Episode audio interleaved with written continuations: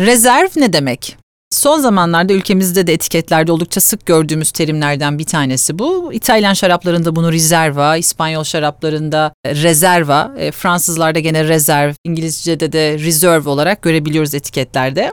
Aslında anlamı şu, şarabın çok daha uzun bir süre meşe fıçılarda ve şişede olgunlaştırıldıktan sonra yani çok daha uzun bir olgunlaştırılma sürecinden geçtikten sonra piyasaya verildiği anlamına gelir. Çoğunlukla bu tip şaraplar gayet iyi yıllanırlar. Genellikle belirlenmiş e, iyi üzüm alınan üst kalite bağlardan yapılır bu tip şaraplar ve dediğim gibi gayet iyi yıllanırlar.